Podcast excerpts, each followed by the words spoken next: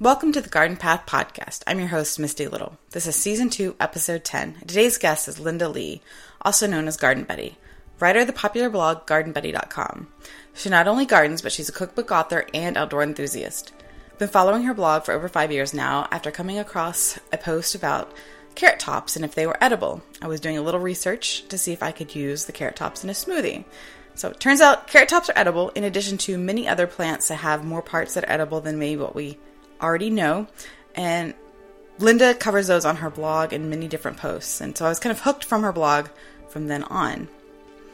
Linda has written the CSA cookbook, which delves into some of those topics, and her new cookbook, the New Camp Cookbook, will be published in July. I had Linda on the show because I was really enamored with her wonderful garden and her hiking adventures and wanted to pick her brain a little bit about her lush oasis in Southern California. If you enjoy this episode, could you take a few minutes to leave a rating and review on iTunes or Stitcher? Um, if this is your first time listening to the podcast, or if you've never gotten around to subscribing, it'd be awesome if you could hit the subscribe button so you can get a fresh episode delivered to your feed whenever a new episode drops. There are only about three, maybe four episodes left of this season, and then I'll be on hiatus uh, for the summer and early fall. So if you subscribe um, when the season goes on hiatus, you'll know when Season 3 drops sometime in November.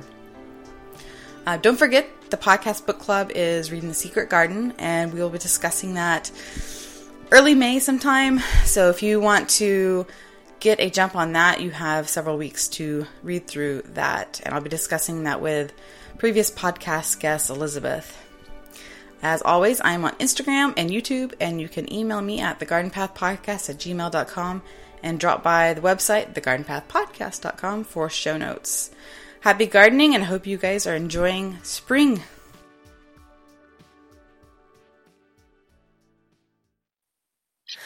All right. Well, thanks for uh, coming on the podcast. If you could go ahead and introduce yourself and kind of let everybody know who you are and where you garden, and I guess how long you've been gardening. My name is Linda Ly, and I have a blog at gardenbetty.com. I live in Zone 10B in a fishing village just outside of Los Angeles, and I have been gardening for seven years here on my little urban homestead. Wow, just seven years? It seems like so much longer based on everything I've been reading from your blog. It does. Time flies. um, well, A, just because of your expertise and knowledge uh, as well, what you have um, compiled, it's just kind of crazy to think it's only been seven years. it has, but I'm fortunate because I have a fairly large lot for living in the city. I'm on a quarter acre. And so when you do have the space, it helps you experiment a lot more rather than being confined to like one raised bed or a container garden. Right, right. So I've learned a lot. So you're on a quarter acre. Um, I guess kind of give us a walkthrough, like how you've designed your your gardens in your yard. Are you mostly confined to the backyard, or are you off expanded to the front yard? How how's your setup? Well, the most of the garden was actually already assembled when I moved into this property. So the previous owners had installed a lot of raised beds on their own, and we had, um, or we have about a dozen mature fruit trees so, as far as what I have personally done to the garden, I've just added a lot more growing space and a couple of more trees. So, we technically don't have a backyard. The entire property is our yard because the entire property is fenced. Okay. Um, so, that gives us a lot of room to put um, a vegetable garden. We have a separate herb garden. We have an area for the chickens to roam, um, a place for their coop. We have a few different composting areas. We have lots of different fruit trees just scattered around the property. And then we have a whole section that's just my container plants and my container citrus. Okay. Um, and so your 10B or the container citrus are is that because of protection or is it more like just as an ornamental kind of thing? They are most well, they're ornamental in that we have them around um, a courtyard with a fireplace. Okay. And so we like to put them down there just um, for color and because we're renting right now, we would love to take those citrus trees with us when we eventually move. Oh, so it's so it's not even like your permanent forever garden then. It's not my forever garden, and I cannot wait to move someplace where I can have a forever garden because I have all of these visions of what I want to do and how I would design something. So what I have right now is it really is my playground. I've cobbled together so many different styles and ideas and it's a little bit chaotic. It's cool. but my dream is to start from scratch, like a blank slate, and then just, you know, put everything out there. right. Oh man, I can't imagine because I really thought it was like your forever garden, uh, just because of how lush it is and how much you've done with it. Um, that's just crazy. it is, and it's hard to draw a balance sometimes between how much I want to do here in this space, knowing that it's not the forever garden, versus right. at the same time I want it to be enjoyable and to be a true sanctuary. Right, of course. Um, I guess what what made you decide to to just go ahead and kind of go all out with what you're doing with there, since you know you are renting. Um, I mean, in the past, for me, we've stuck to containers and moving pots from apartment to townhouse to house kind of places.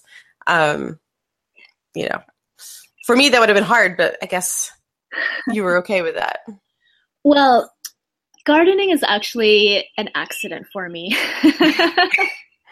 Prior to the seven years that I've been gardening, I actually could not keep an herb alive on my windowsill. I lived in lofts in the downtown area, so I had a lot of herbs um, on a fire escape and on a windowsill and was never really into it.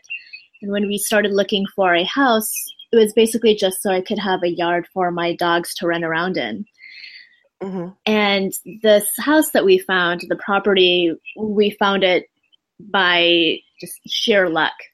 And when I came to visit, I was just wanting a space that had enough room for maybe a barbecue, some table and chairs, you know, a small patch of grass. That's what's more common in LA. Right. But I walked onto this property into this huge like Garden of Eden and and it was very intimidating. Um, but we loved the location, we loved the charm that the whole property had, and so we moved in. And so I fell into gardening because of this house. You know, wow. I, I like I actually did not go into the garden for maybe the first two weeks that we moved in because I had no idea what to do. They had planted a summer garden um, when we got here, and once we're here, the owners were like, "Okay, well, enjoy. enjoy. This is yours now."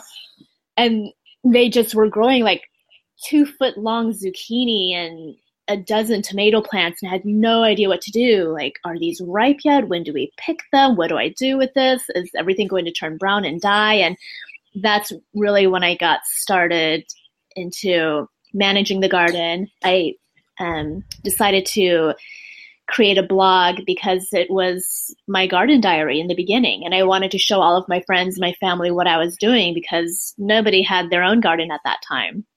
So Hmm. It it's really evolved a lot in the last few years. Yeah, I, I never would have guessed that how that would have came to about, but I guess we'll start somewhere. yeah.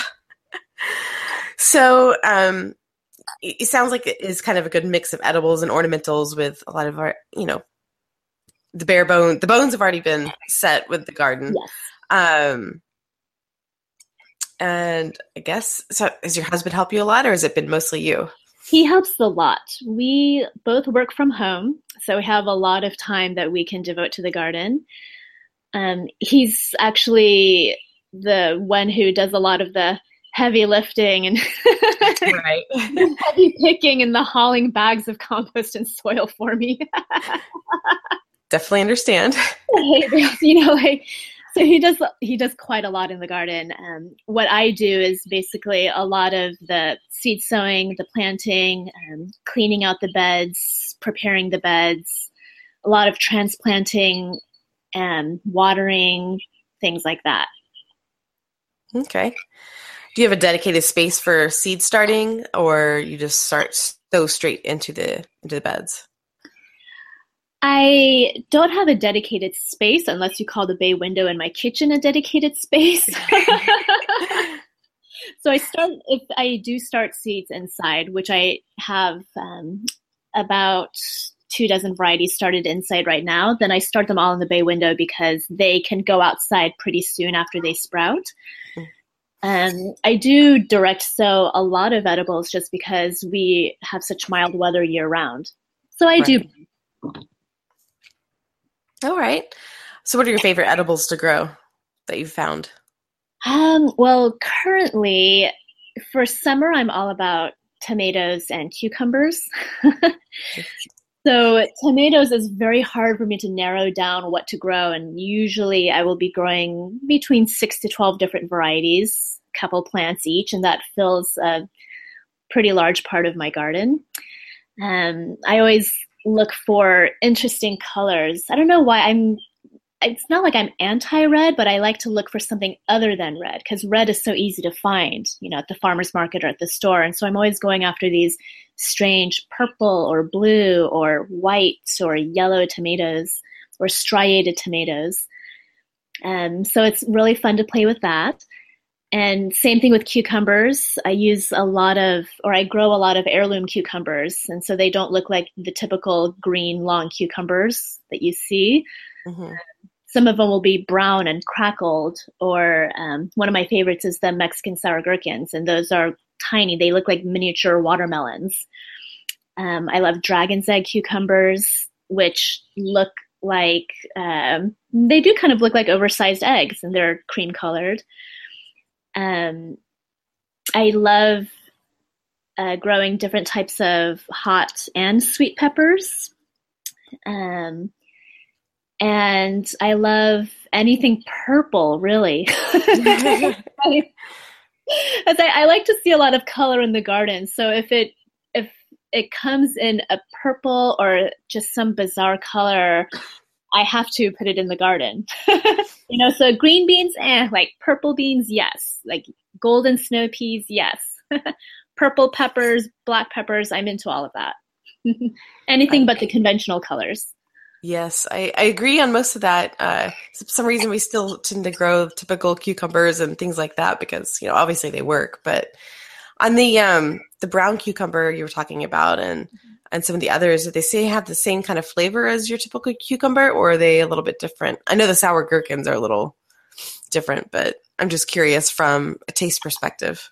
Mm, well, I wouldn't say it's so much the flavor that varies a lot. You know, like for the most part, they're very um, cucumbery, melony, you know, part of that family. But mm-hmm. it mostly comes down to the texture.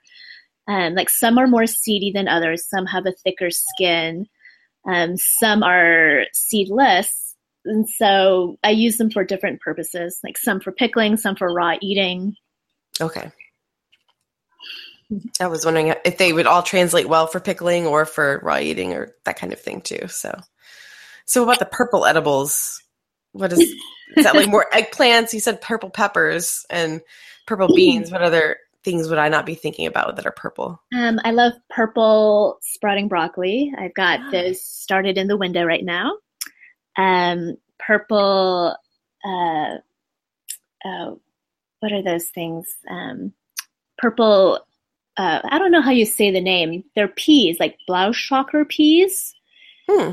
Um, and I'm growing those right now, and they're meant to be soup peas, but I'm picking them young to use them like snow peas. Okay. Um, I love purple long beans, like yard long beans. Yes, yes. um, let's see, there's purple broccoli, purple cauliflower, which I've grown, tomatoes, purple kohlrabi, which is very fun.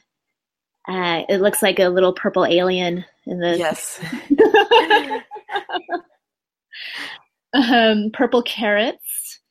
Uh, and I grew an heirloom variety that also had purple tinged carrot leaves. Oh, cool. Um, so yeah, I'm constantly looking through seed catalogs and marking all these very weird looking vegetables that I can try to grow. Right.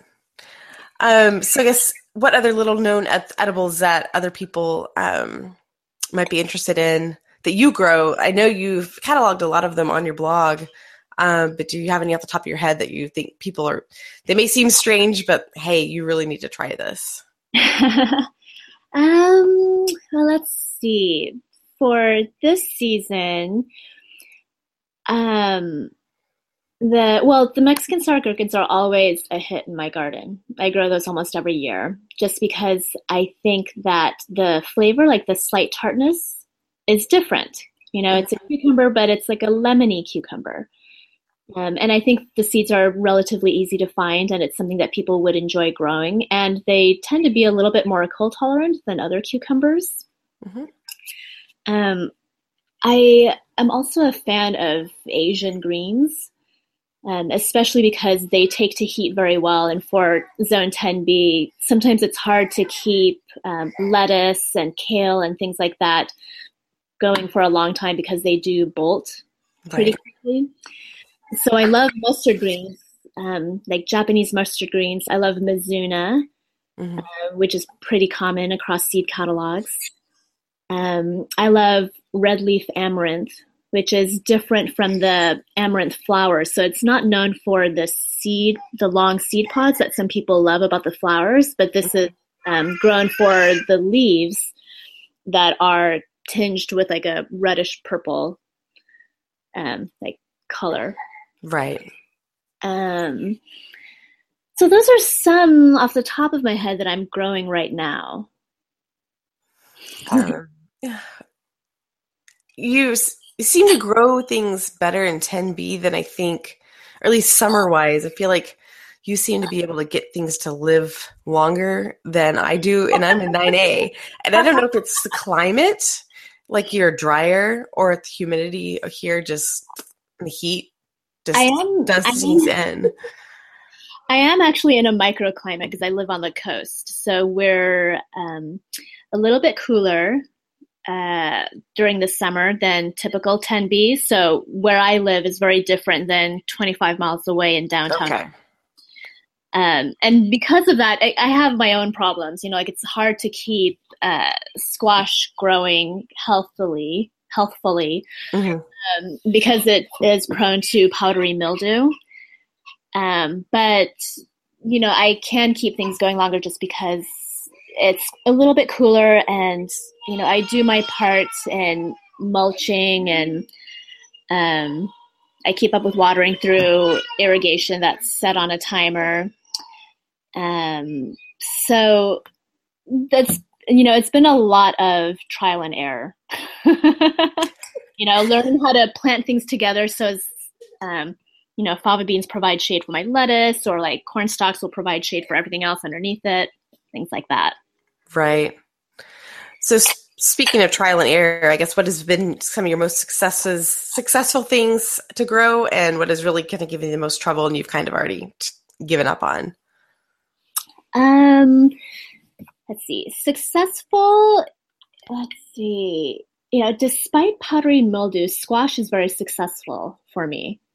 Well, I I would imagine it's successful for everyone, right? Because everybody gets like a hundred squash right. one plant. They're like, I don't know what to do with this squash. it just keeps on going. So I love growing squash, especially winter squash, because I find them so interesting, and I love the fact that for some of the varieties that I've tried, um, you can eat them when they're immature, or you can let them keep going to the very end and then cure them for storage. Right.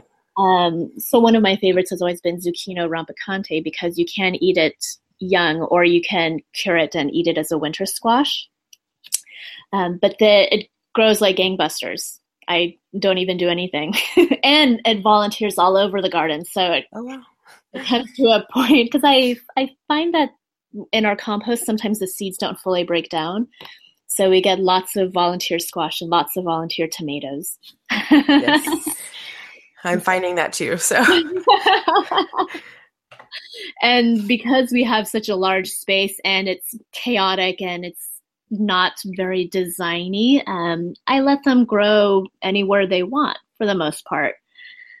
So that's what gives the garden such a wild feel. um, as far as edibles that have been hard for me to grow, um, you know, despite being in 10B, hot peppers are kind of hit or miss for me. You know, it takes a long time to germinate, so I end up always having to do those inside and putting the seed trays near my heater. Mm-hmm. Um, and for the most part, they do live year round, but they, because we're a much cooler coastal weather, they die back a little bit in winter and then will come back again in spring, summer. Okay. Um, you know, but sometimes they struggle. So. yeah, I just peppers seem to thrive here, so I've it's hard for me to have to know that somebody has a problem has problems with peppers. So, especially because you grow so much other things that I I'm envious of. So, um, so you're also quite a traveler. Um, you guys always seem to be going somewhere interesting. How have you set your garden up for for that kind of lifestyle? Well, up until just a couple of years ago, we were hand watering the entire garden. Oh my. And it would take hours.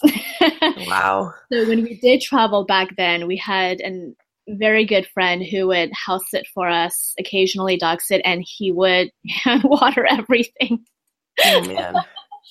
Um, and it just got to be too much because then, you know, I started getting much busier with the blog. Uh, my husband was not really into hand watering, and it's very inconsistent, you know, because sometimes we would forget and we wouldn't know when something was watered the last time. Our schedules would be off. So we finally put in drip irrigation, and that has been amazing because now it's just kind of set and forget it. Um, so that helps a lot. Um, before we take off on a very long trip, if it's like a week or more, then I'll go around the garden and make sure things are staked or pruned or harvested as needed. But for the most part, we leave the garden alone. Okay. You know, and, and if we're gone for a long time, we'll always have a friend come over to bring in our mail. Um, and we let the friend, any friend, harvest what they want while we're gone. Right. Okay. Yeah, I'm just I just know my my own garden. If I even go for a long weekend away, it's like wow, all this changed and it was only three days. yeah, because you're not there to see these incremental changes, so it seems like it just grew overnight a lot of times. Right. Which is kind of nice in some ways because I I tend to watch plants a lot, um, and I feel so disappointed because they're growing so slowly. But then if I take off for a weekend and come back, I'm like, whoa, it had a growth spurt. It's like the it's like the watched pot never boils and like a right. never grows. Right. um, and you said you had chickens. Uh, how long have you had the chickens? And I guess kind of talk a little bit about how you keep them and if there are um, any special kind of methods for for keeping the chickens. Well, we do have a small flock. Right now we're down to two chickens, but we started with three um, one of them, the Easter egger, died of cancer a couple of years ago. That was pretty sad. Um, but we have two now, a barred rock and a cochin, and they're they're like two peas in a pod. they're so fun because they just follow each other around the yard all day and peck at things and squawk. Um, they are about, I think, four years old now. Uh, just started laying again last week after their winter hiatus. Mm-hmm. Um, and they are very low maintenance as far as pets go. You know, like we consider them pets because they're just our egg layers, but you know, they hang out with us in the garden when we're working out there. The baby loves to pat them. you know, they they're very social, so they will jump up on your lap and um, follow you around. And with them, it's it's very easy. We clean out their coop uh, once a week. Um, I make my own feed for them and ferment it. So now I remember. I remember you talking about that at one point in time. Mm-hmm. Mm-hmm. Um, so they get a pretty good diet, and then they're free to roam an area that's about uh, probably two thousand or three thousand square feet. That's sort of the no man's land of our yard that we haven't done anything with. It's where all of the volunteer tomatoes and a couple of our fruit trees live. Um, but we don't technically garden in that area, so that's for them to just uh, hang out in. Okay. Um, do you think you'll be adding more chickens eventually, or you kind of like the the two chickens you have now?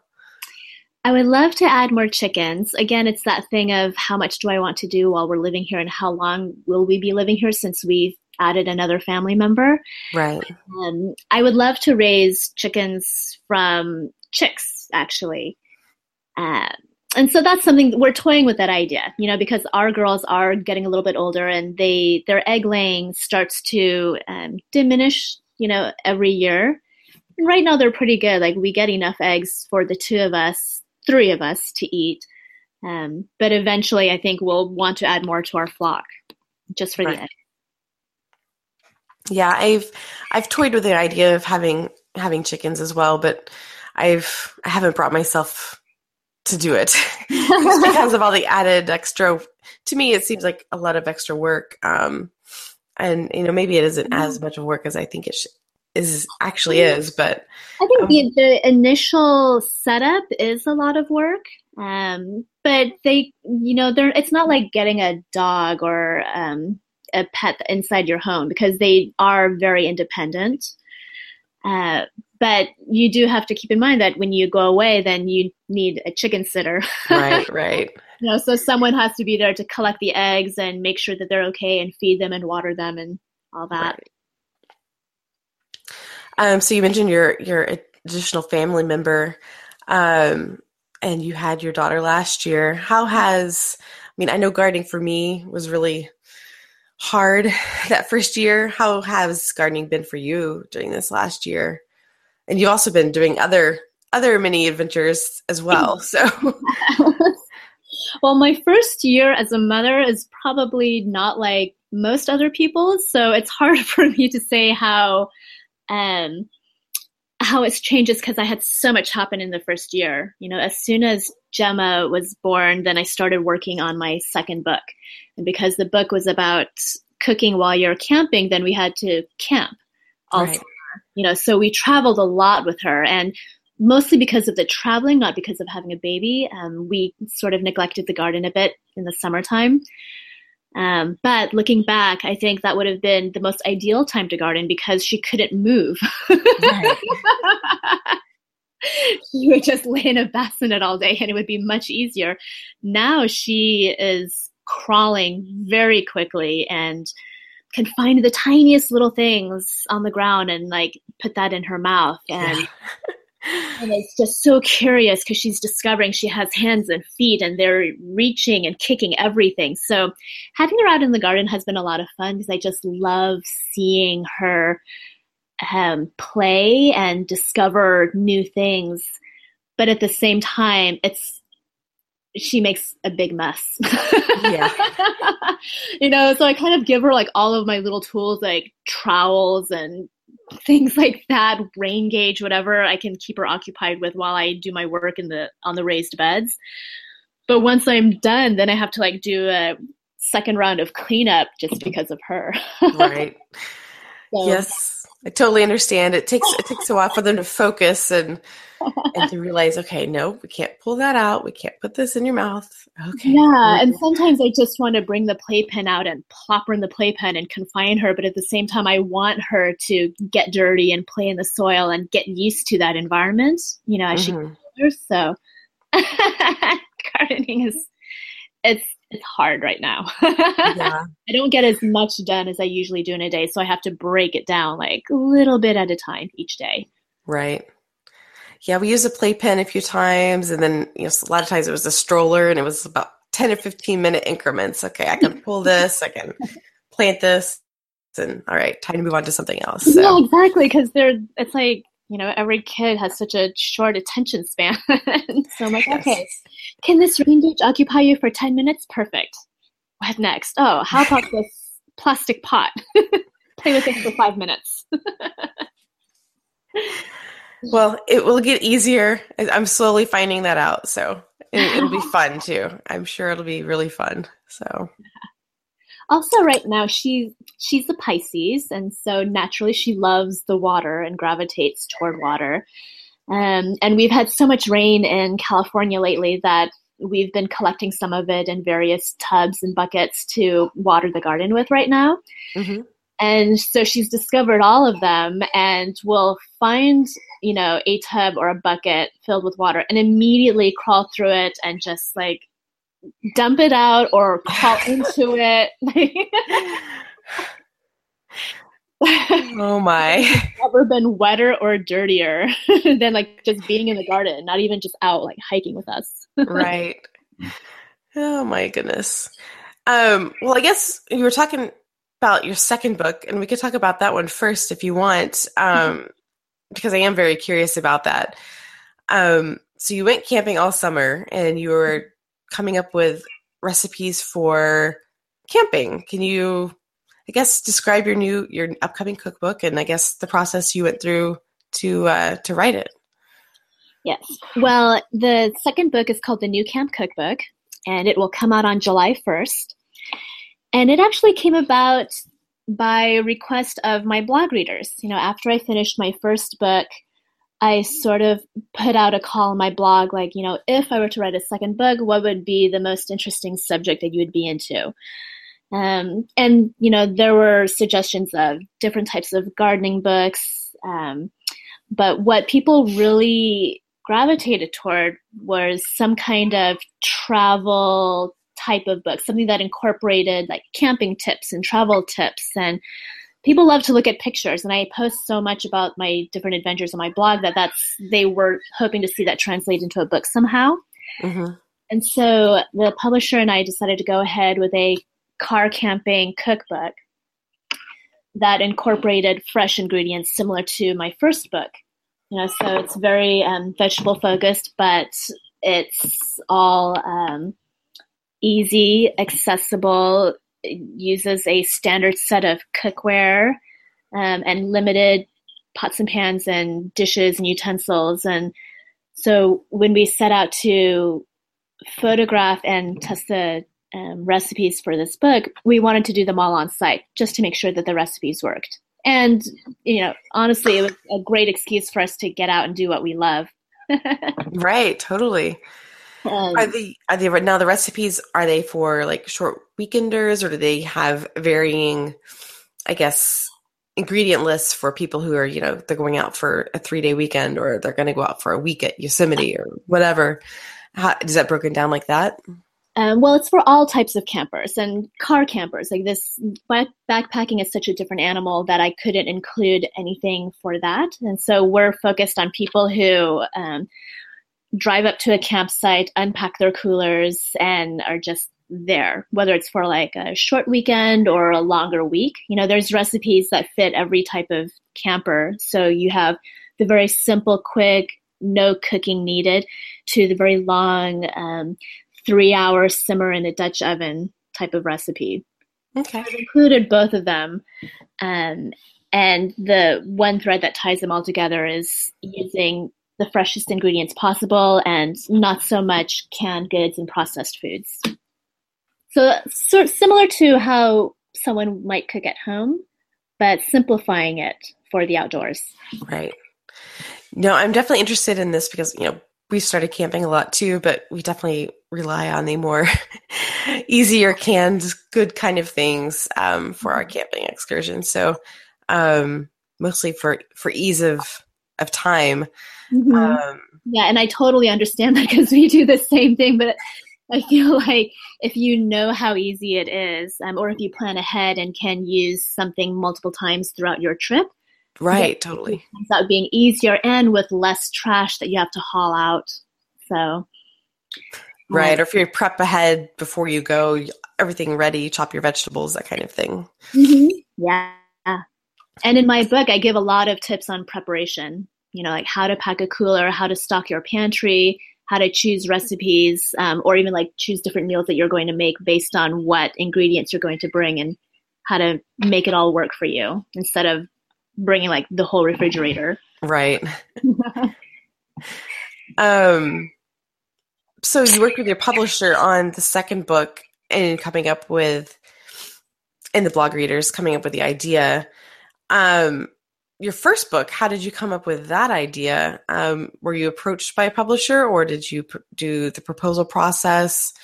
Um, did you already have the idea about cooking? You wanted to do the CSA cookbook, or I guess how did that come to fruition? Well, it turns out that my editor had been following my blog for a couple of years before he ever contacted me. And at that time, I was starting a series of posts that just crushed common food myths of what was edible and what was not edible. You know, and so one of the more popular ones was um, are tomato leaves edible? And then I came up with are carrot leaves edible? Um, can you eat broccoli leaves? Can you eat kale buds? You know, so I was really interested in letting people making people more aware of these unconventional parts of vegetables that you can and should eat. You know, and they're like vegetables that you never see in the supermarket. You're likely not finding them at the farmer's market, but you always get them when you're growing them. Um, and I wanted to, uh, I, I felt like, you know, um, in conjunction with the whole no waste movement that's gaining momentum, I also wanted to let people know, you know, like waste is not just uh, not eating, you know, your carrots are like an ugly vegetable, but it's also utilizing this entire plant that we're growing that takes a long time to grow. So why not use everything? Like why not use all the broccoli leaves in addition to the broccoli head that we eat? Right. Um, so as a result of these posts, which were pretty popular, the editor emailed me and he uh, just asked straight out if I wanted to do a cookbook because I was posting a lot of recipes on my blog. And when it came down to what type of cookbook I wanted to do, um, I thought that the uh, that whole concept of um, trying to strive for as little waste as possible in the kitchen and incorporating my gardening knowledge with um, everyday cooking would be a good topic, would be a good timely topic. You know, we added the CSA aspect in there because um, one, it was slightly different from like farmers market um, cookbooks. We want to differentiate it somehow. And with CSA, you know, if you make friends with a farmer, a lot of times you can get these um, stranger ingredients, you know, in your box. Right. And I have seen people post things on, you know, Twitter or Instagram and be like, hey, this came in my CSA box. What is it? yeah. everybody answers that. So yeah, I do know that sometimes they get interesting vegetables uh, put in their boxes. So because it'll be a kohlrabi, but it'll be the entire kohlrabi, like the bulb and the leaves. And some people don't know that you can eat the leaves, or how would you cook the kohlrabi itself? You know, right. CSA cookbook helps you make use of your entire CSA box or your backyard harvest or what you find at the farmer's market or at the store. And I come up with different ways that you can cook something for each vegetable. So for kohlrabi, for instance, there's um, like kohlrabi fries. Uh, there's like a um, sauteed kohlrabi greens. So there's different ways that you can use it. And I give a lot of substitutions. So if you don't have, for example, kohlrabi greens, uh, I would suggest that you use chard or some other sturdy green. So that's right. what the whole book is about. So how long did it take you to come up with all these recipes? Um, let's see. The my publisher works on a fairly tight schedule, so I from I mean, I've, what I've talked to other authors, they get an entire year to develop their recipes, and it sounds so nice. But with both of my books, it was not like that. Wow. Um, so each book, I had, well, the first book, I had a timeline of um, I believe it was three or four months.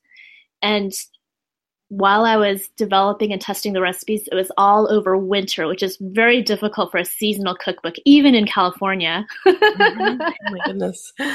So I went to so many different farmers markets and like grew so much of my own ingredients to be able to create the recipes in the dead of winter. Um, the second book because I just had a baby, uh, they extended it to like they gave me five months to finish the book, um, and it's yeah, it's basically the whole time that I'm developing the recipes, our refrigerator is packed. Like there's we cannot fit anything in there, and we eat a lot. That's a good part. I mean, I we eat a lot and we give away a lot of food. right. No, I, I, mean, I've never, I'm not a huge person that cooks a lot of food. Um, I prefer baking, but coming up with all the recipes, like what kind of trial and error? I mean, did you make something and be like, oh, this is horrible? Or how did you, do you have a kind of an idea and a feeling for what would work beforehand? Um, well, most of the recipes in both books come from meals that I've just made regularly over the years, and I've just refined them and tweaked them for the cookbooks. Okay. Um, a lot of it is just like for the camping cookbook, it's based on um, just how limited I am when I'm outdoors and uh, what can I make with, you know, a can of this and like a head of lettuce or something like that. Um, Right. So I've, I've it's through a lot of experimentation on my own camping trips. The CSA cookbook is a collection of all kinds of recipes, like um, recipes that I've grown up with, that are my family's recipes, ones that I've made at home that are in my regular rotation, some that I did come up with just for the cookbook itself, um, some that I've concocted out of necessity. You know, like how can you, what else can you make with zucchini because you have a hundred of it in your yard. um, and a lot of it for the CSA cookbook uh, was inspired by my travels because even though, you know, because it's all based on unconventional parts of vegetables, and even though we might consider squash leaves to be unconventional um, or uh, pepper leaves, for instance, those are common in other cultures. And it's what I've discovered just traveling the world. You know, whether I'm in Asia or Central America, I've learned that people cook with these parts that we're not familiar with. And so I've taken a lot of inspiration from, um, you know, like Filipino cooking. They use pepper leaves for a soup. And um, in Thai cooking, they use pumpkin leaves for their curries. Hmm. So a lot of the recipes were inspired by those. Um, and your CSA cookbook, is there any recipe in particular that's your favorite? Uh, it changes by season. Um, it's hard to pick because I'm always like I I get to be I get to be like in a it depends on my mood, I guess. like lately it's been kind of dreary and rainy here and so I have really enjoyed um, the richer, warmer, more filling dishes. Um, like the drunken pumpkin chili is one of my favorites Okay. as well as the barley leek soup that uses carrot tops in it. Okay. Um, in the summer, you know, as the weather gets warmer, I really love making galettes, like tomato galettes, and I do different variations of that based on the one recipe I have in my book. And I make a lot of pizza because I love to grill pizza outside.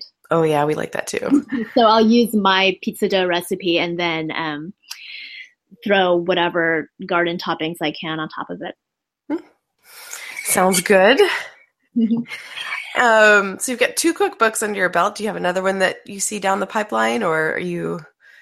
Possibly. I'm not sure. Like these are always I always have ideas for a lot of different things and it just depends on what the publisher wants and what the market's looking like and now that I've had two cookbooks, I feel like my next one should be garden related, but I'm not sure.